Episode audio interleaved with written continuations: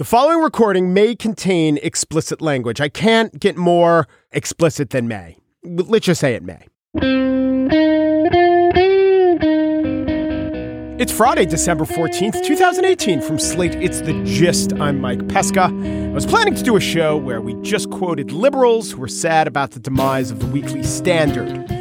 But alas, from rumor of the Weekly Standard's demise to, hey guys, clean out your offices by five, that escalated quickly, and now the standard is no more. There is a standard defense of the standard that goes like this In an age of propaganda that's indifferent to truth, in an age where fealty to Trump is more valued on the right than fealty to fact, in an age when allowing an argument, any argument, to breathe and develop is rare, the Weekly Standard had a valued place. That's all true, but I want to go beyond that. I want to offer more than a defense of the standard. I want to champion it. When I was 12 or 13 years old, I began to get into politics. And my father, who is the consummate, you could even say, platonic ideal of a social studies teacher, said, Well, then, what I'm going to do is I'm going to subscribe you to two magazines, one on the left, one on the right. They were the New Republic and the National Review. The editors of those magazines were Michael Kinsley and William F. Buckley, two giants. Now, eventually, those publications morphed and changed and waned, it must be said, and replacing them were in the case of the New Republic, lots of different outlets, chief among them Slate, and supplanting the National Review as a forum for vital conservatism was the Weekly Standard. The National Review became eh, pretty strident in terms of race and the Clintons, so they lost me a little bit. And the Weekly Standard had its own sins, like cheerleading for the war in Iraq. But if you wanted the best case to be made in the best way on policies that you or I may have opposed, that was the place to go. It also had a bunch of writers that were as good as any magazine journalists out there. Let me name Andrew Ferguson and Matt Labash as two of them. I was once on a reporting trip for NPR to Fort Bragg, and Matt Labash was there reporting too, and I was silently kvelling. So think about this phenomenon NPR reporter pinching himself because he's in the same room as a conservative scribe that may not have happened before or since. That said, as I was uh, thinking about the Weekly Standard going out of business, I was struck by this thought. Listen, if you have spent 20 years cozying up to neocon power centers and you can't get just one Ayn Rand worshiping billionaire to throw you a lifeline in your moment of need, you have done something wrong. I mean, you guys were basically the house organ for Halliburton, and no one there can save you. But now I'm actually reading reports that it's not strictly a business decision, that the Standard's owners wanted to kill the magazine so they can harvest the list for a new magazine yet to be created that will probably be more pro Trump. Yeah, John Podhoretz said literally that the Standard had or could have had offers. Ownership refused to entertain the offers because they had this plan to take the subscribers and pivot them to a magazine more in line with their own thinking. It's also sad, but I think if we want to be strictly fair, the Standard did have something to do with the rise of Trump in the same way that you can make the case that the Republican Party for years, through dog whistles and willful blindness, countenanced the Trump phenomenon and then when Trump came along, he took advantage of the weakness of the party, and the Standard perhaps can be tarred with the same brush. That is, of course, a premise that the Weekly Standard would dispute, and I'm sure they would dispute it with aplomb. They would say that they argued for what they believed, which is true, and as such, they contributed to the discourse, which is true, and as a principle, that sort of thing is of, or should be of, high value for a society. True, true, true. There are other values that the Weekly Standard embodied good writing, good faith arguments. And also, there's this fact, this sad fact there is no center anymore in that kind of writing. I was interviewing a professor who studies voting behavior in the alt right. You'll hear his, the interview in a couple days on the show. And I asked him why he wrote for the American Conservative. And he said, actually, I pitched a bunch of things to center left outlets, and they seemed uninterested in my research. So I went to the American Conservative because it is the most center right thing out there. Well, what about center center? I said. Well, there is no center center. I mean, Time magazine is center center, but there's no real place that wants to go in depth on politics and policy. Now, the Weekly Standard is far from center, but on the right side of the aisle, it was also far from the wackadoodle cult of personality that stands in for thought these days. The last thing I want to do is quote a writer, not a conservative writer. Tim Noah never wrote for the Weekly Standard, I don't think, doesn't share much of the Weekly Standard's worldview. In fact, Tim Noah was a constant presence in those issues of the New Republic that my father subscribed me to. But then he moved on to Slate. But he was tweeting about the value of good magazines in general, ones that embrace creativity and are fundamentally avenues for journalists. And he wrote, when opinion journals don't offer a kind of freedom to writers and editors, they risk evolving into rigid, humorless, agitprop vehicles valued more for their usefulness to a cause than for their contributions to literature and political thought. Hear, hear, the Weekly Standard will be missed. On the show today, I spiel about a name, my name, the name of a senator, and a diet grapefruit beverage. But first, on the show today, what do the bin Laden raid, machine learning, and Cassandras have in common? The answer, if you really thought about it and looked far ahead, is farsightedness. And author Steven Johnson cast his eyes upon that concept up next.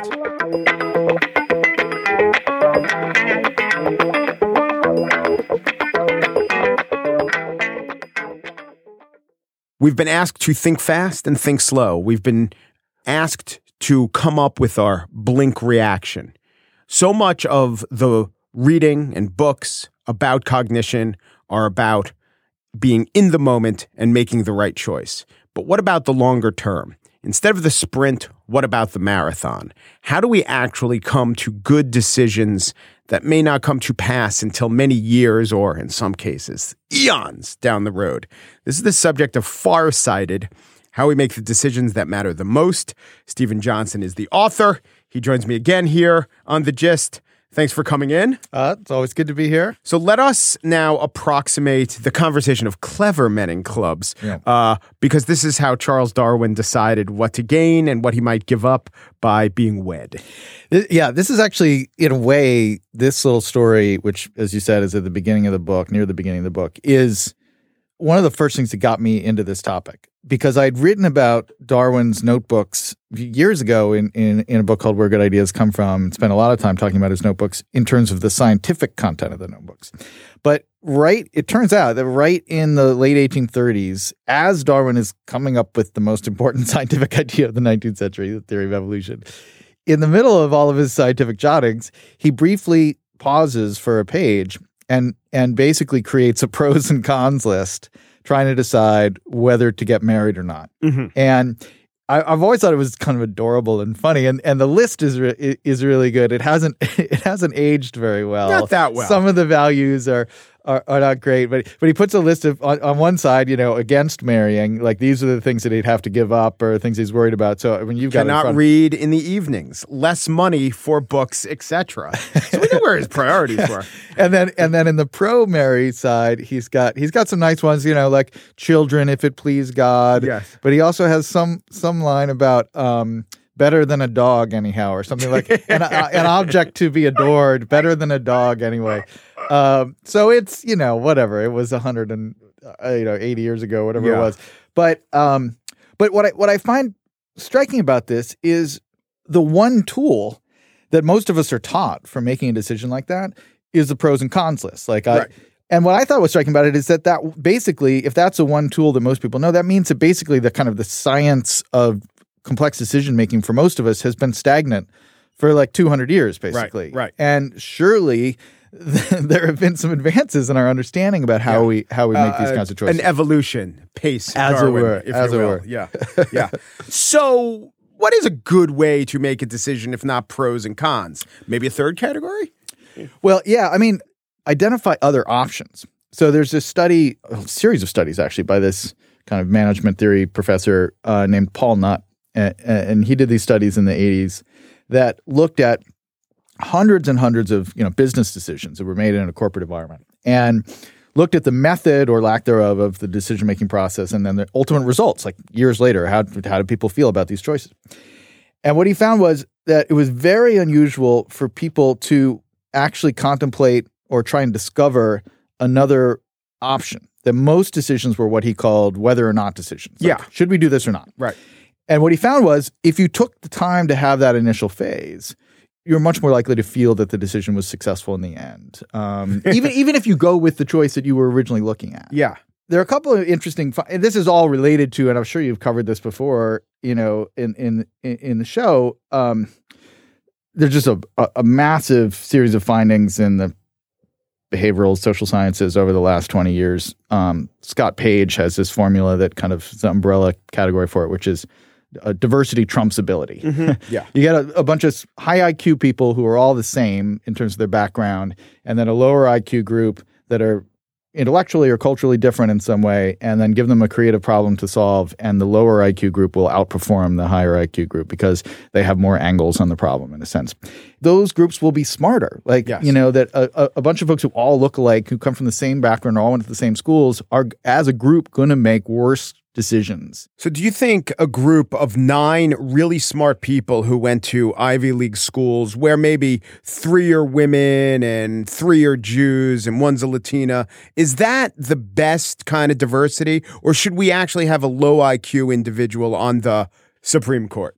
Yeah, it's interesting. I mean, uh, is is legal scholarship does it tend to select for people who maybe then score on social IQ or emotional IQ or other mindedness, empathy, all those really important properties of, of human intelligence?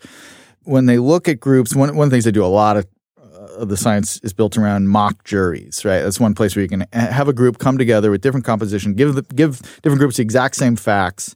They got smarter in terms of their outcomes. They also got less certain that they were right. Yeah.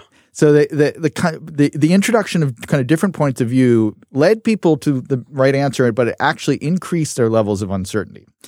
And on some level, that sounds paradoxical, but in a lot of ways, a lot of the kind of techniques that I talk about in, in Farsighted are in some ways about confronting uncertainty. There is a concept in the book that I've heard before that I've tried to do, and I find it stymieing. I find it anxiety producing, which is the pre-mortem. Uh, yeah. Yeah, because so the post-mortem is someone died, why'd he die? The pre-mortem is I'm going to tell you this will fail. Give me the reasons why that might fail. And to me, it just goes out of control. and there are so many Many reasons. reasons, and Yeah, what am I supposed to do with that? Yeah. Well, yeah. So the whole orientation of the book is to get people to slow down and to deliberate more and to not just trust their instincts and to, you know, divide the decision making process into phases and, uh, and, you know, add to the pros and cons list. But I, I didn't really address people who have the opposite problem. The world is filled with people with the opposite problem, which is they over deliberate or Yes. they, they're constantly running premortems Yeah. in their heads. I actually, I, uh, I dedicated the book to my dad, and I have this subtle, like, kind of tweak uh, uh, in it where uh, I think in the acknowledgments I'm like, you know, from this book is for my father, master of the premortem, because basically every important decision I've ever had in my life, like my dad calls me up and he's like, "This is going to end very poorly, Steven." Oh wow! so is he ever right? Is he a resource? It's nice to have a Cassandra on hand. No, no, no. It really and is. It's nice to have. It is Yeah. it hugely, and and you know I talk a little bit in the book about this when we had this decision about moving to California as a family, and my dad did. I was really gung ho about it, and I thought my dad was going to be really gung ho about it, and he kind of pointed out some things that absolutely ended up being true and accurate. Um, I still think it was the right thing to do, but Yeah. but he his that that um, premortem gave me a, a an angle on the problem that I didn't have Yeah, before. that would be maybe a good pair of parents. One Pangloss, one Cassandra. Right. If they if they aren't the "I told you so" types, Yeah, then you could Yeah, maybe yeah. make a decision. Yeah. I don't know. Okay, so I want to talk at length about some reporting or what you've uncovered about the process of killing Osama bin Laden because I compare that deliberation, and I use that word deliberately, with what I perceive to be the lack of rigor in uh, the, the Oval Office and decision making.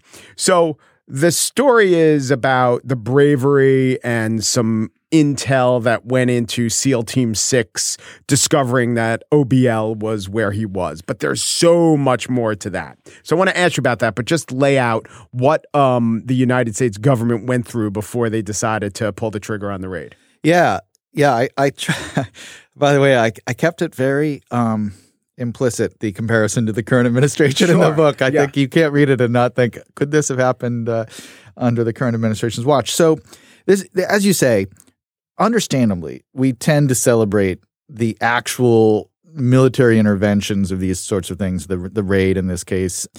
But there is this other thing that makes all that possible. It was really a two part decision. We've noticed that there's this mysterious character in this mysterious compound um, outside of Abbottabad, and could this possibly be Osama bin Laden? And by the way, initially the overwhelming consensus was this wasn't bin Laden. They, Yeah. thought he was in a cave somewhere. Yeah, it didn't make sense They didn't think he was near like so this big close. military Yeah. school and all this stuff. And then once they began to think that maybe they had their guy, the question was what what should we do? And they had a kind of open mapping kind of phase where they were trying to come up with as many ways as they could of figuring out who this mysterious character was and they were like throw out every crazy idea you can. You know we went nothing is so and some of them were insane. Like they were like let's get big speakers and say that we are allah and please come out of your houses. You know they were like what? That's never going to work but they were you know throwing them around. And then they also at several points they were like okay we th- we think we're beginning to be confident that this is bin laden. I task you all to come up with counter arguments why, despite all this evidence, this is not Bin Laden. And this is McRaven. McRaven the show. and and Panetta, Yeah. uh, you know, Now, this is what I want to know. To compliment civilian leadership, they wanted it. They Yeah. valued it. They didn't pressure him and say, "You're dithering," you know, shit or get off the pot. They they wanted him to go through the whole process, and that's important. and there's a lot of and this is there's a kind of an Amazon related version. This is a lot of polling of certainty levels that happen throughout it. Like, okay, where where are we in terms of our certainty? And you know, go around the room and it's like I'm thirty percent, I'm sixty percent, I'm 70, whatever, and and that's another interesting angle. Like, I guess Jeff Bezos has this like business philosophy at Amazon, which is the seventy percent rule, which is like get to seventy percent confidence or certainty, and then pull the trigger. Don't wait until you get all the way to hundred right. you know, this is one of these cases where um, machine learning is going to be really interesting because one place where computers may be, be able to augment our decision making because humans do probability really poorly, right? I mean, this is a Yeah. Thinking fast and slow idea. Uh, uh, apparently, Amos Tversky had had a line that he would say sometimes, which is like, for human beings, they have three levels of probability. It's going to happen, it's not going to happen, and maybe. Yeah. and that's kind of all the slots we have. Whereas, you know, machines are really good at saying, like, well, I think there's a difference here between 20% and 35%, and they can kind of keep that math in their Yeah, heads, you know? yeah. And so, one thing we may be headed towards is situations, decisions where the cognitive diversity in the room includes silicon diversity, it's silicon intelligence, right? And so it's like, you know, an interesting mix of people from different professions and different backgrounds and, you know, Watson. Yeah. and the the the AI gives us a different kind of reading. And there's some interesting studies that have looked at how this might work in, for instance, in um, bail bond decisions, right? So, you know, you're trying to decide should you release this person on bail and how much money should just be freely released or should you set a million dollar bail, whatever. And there are some interesting studies that show that algorithms can be biased and you know uh, Yeah. inaccurate and all Yeah. all but there's also some other int- new stuff that involves real true machine learning that suggests that the algorithms can actually be less biased than than judges and what I don't think you want to be in a situation where you're just like, oh, here, here's this important kind of legal decision. Let's just hand it over to the machine. But you could imagine a kind of duet between the judge and the AI, and the judge comes up with a conclusion based on his or her assessment of the evidence and predictions about future events.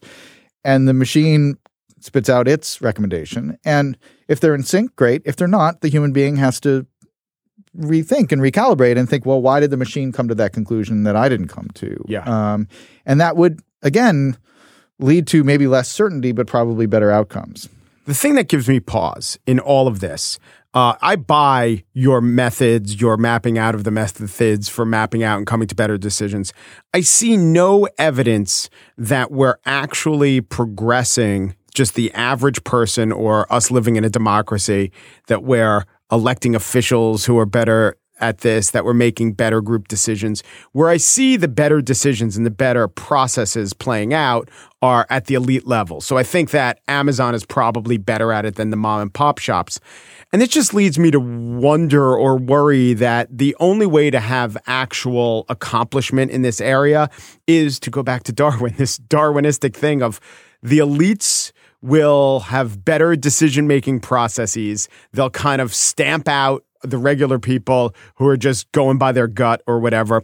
It's just going to create a bigger chasm between the people who are good at this decision making and the people who aren't. I don't see much hope for most people, especially living in a democracy.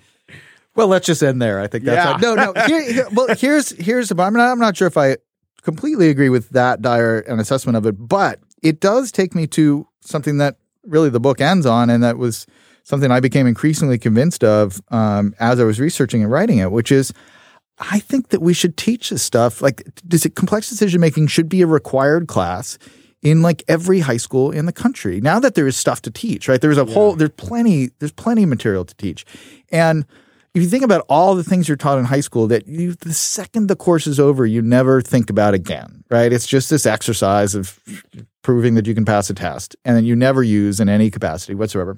And it's not like i'm just want people to have vocational educations right? I mean i, I think mm-hmm. intellectual curiosity and, and serendipity is a big part Yeah. of it. But a course on decision making Uh, just think about the fields you would cover in a course on something like that. You would cover psychology, you would cover behavioral economics, you Oh, would cover and brain people, science. no matter what field people go into, they got to decide to get married or move or things even if, like that. Even if they don't go into a field, That's you know, right. you know, and so I think it seems to me that that that should be the core. And then if somebody wants to do an elective in algebra, well, then great, they can go and do an elective in algebra or Renaissance poetry whatever it is. But that skills like decision making should be the basis of what a 16 year old is being taught because their brains are ready for that kind of. Uh, they're having to make decisions as a 16 year old anyway, and they're soon going to have to make even bigger ones as they become an adult. So I, I'm actually I'm, I'm- one of my little side projects is thinking about how you would teach a course like that and what it would look like, particularly targeted at that kind of audience. Steven Johnson is the author of Farsighted How We Make the Decisions That Matter the Most. Thanks a lot. Hey, thanks for having me back.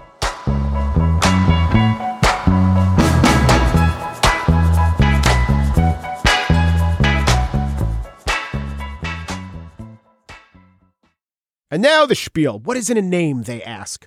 Well, who's the they? See, we don't know. They know not to give their names. Names are important. As John Proctor said in The Crucible when he was asked, why don't you just sign your name on your admission to cavorting with the devil? He said, and here's this is how it's written in the script Proctor, with a cry of his whole soul, because it is my name, because I cannot have an. because it is my name, because I cannot have another in my life, because I lie and sign myself to lies.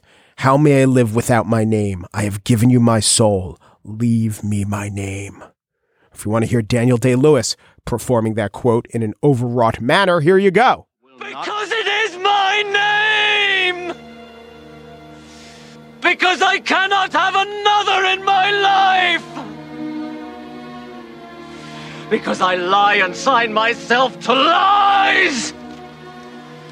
Because I am not worth the dust on the feet of them you have hanged.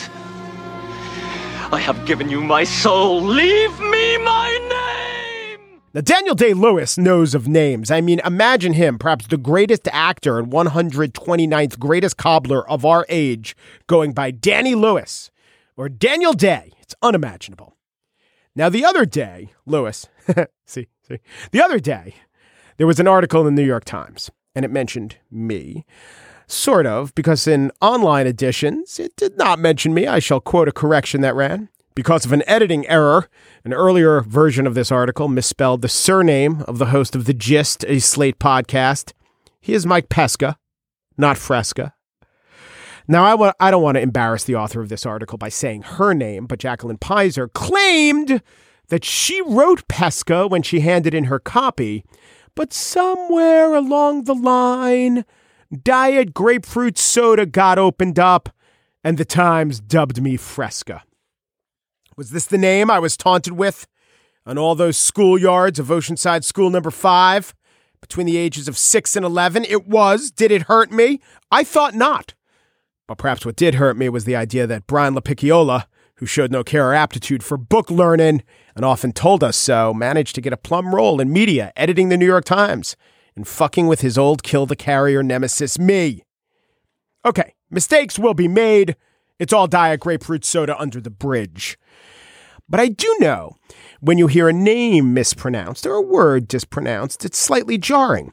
But I've been analyzing this tendency to be jarred in myself, and I think names are different from words. Uh, let me let me lay out my work. It's a source of fascination. I've been collecting instances of podcasts where normally astute people say words in weird ways. It's an insight into something. What? I'll tell you in a minute. First, some examples. No antecedents in American history? You know, a whole archipelago of institutions. I don't know, detritus or tar or something. And okay, that was the Weeds trying to say antecedent, Jonah Goldberg on the Axe Files struggling with archipelago, and Emily Bazelon, who is as brilliant as they come botching detritus. I have to admit, I used to say detritus, and I think I know why. It's because it's a word that I read about a hundred times more often than I said or heard said. See, these are all smart people. That's not a coincidence. They read a lot. Sometimes you don't know how detritus is going to be said out loud. Maybe Jonah Goldberg just stumbled over archipelago. I mean, let's say you're a bright, bright guy, but your expertise is Wisconsin. How would you know if you're, say, Dan Kaufman? The ins and outs of fancy French words. The denouement of eight years of almost unbroken Republican control in Wisconsin. And after having climaxed with that one, let us now go to Ben Shapiro serving as our denouement. With this, his interpretation of the rigid class system of India. Sort of aristocratic caste at the top. I looked it up. That's not an acceptable pronunciation. Look, you could say lots of people mispronounce words. It's a case of thousands. And I could say that my attitude towards a mispronounced word is more amusement, somewhat interested. I really don't find fault. But when it comes to names, I tend to think mispronunciations mark you as inexpert. I think it might be unfair. I was listening to the Damage Control podcast. It's a Ringer podcast. They were opining about Amazon's HQ2 announcement in uh, Northern Virginia and New York. You know what I think about it.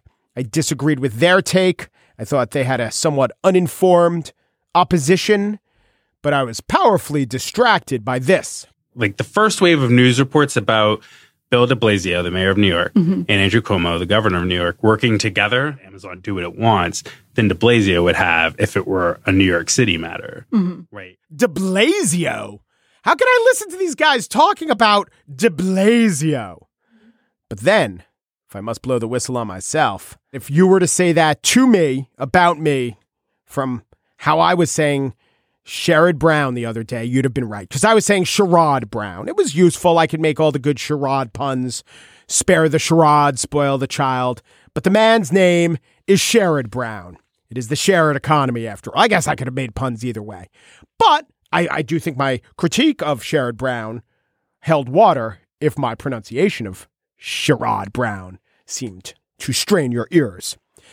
I know, I know. I'm just bad at saying some words, especially words that seem unusual when I write them down. I ask forgiveness. I don't always extend the generosity to others.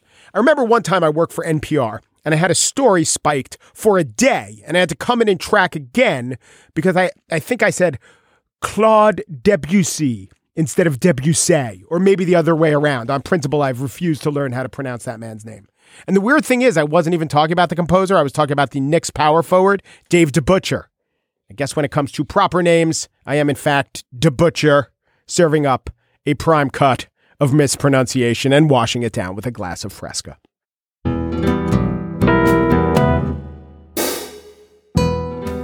And that's it for today's show. Gist producers Pierre Bienaimé and Daniel Schrader may have been called Schroeder and Benny May on occasion. And if they were in South Dakota, Pierre would surely be called Pierre Bename. TJ Raphael, Slate's senior producer, had the foresight not to require us to pronounce her first and middle name every time we say her name. For the record, TJ stands for Theanthropophacy Jane. Hey, we got a newsletter. Sign up for it. It comes out Saturday. If you sign up after Saturday, you got to wait a week. So sign up for it today. Slate.com slash gist news. Among other things, every Saturday I will answer the trivia question that I give on the show the day or week before. Here is this week's question. In Steven Johnson's previous books, How We Got to Now Six Innovations That Made the World, he mentions that as far as we could tell, the first ever use of flash photography was where? Where was flash photography first used? The gist, you know, with the clever use of some sand and land bridges, this archipelago can become an isthmus. Oomperu deperu duperu, and thanks for listening. Gonna take off on a light sugar-free flight. Take off, take off, take off with the fresh taste of fresh cut. Take off, take off, take off.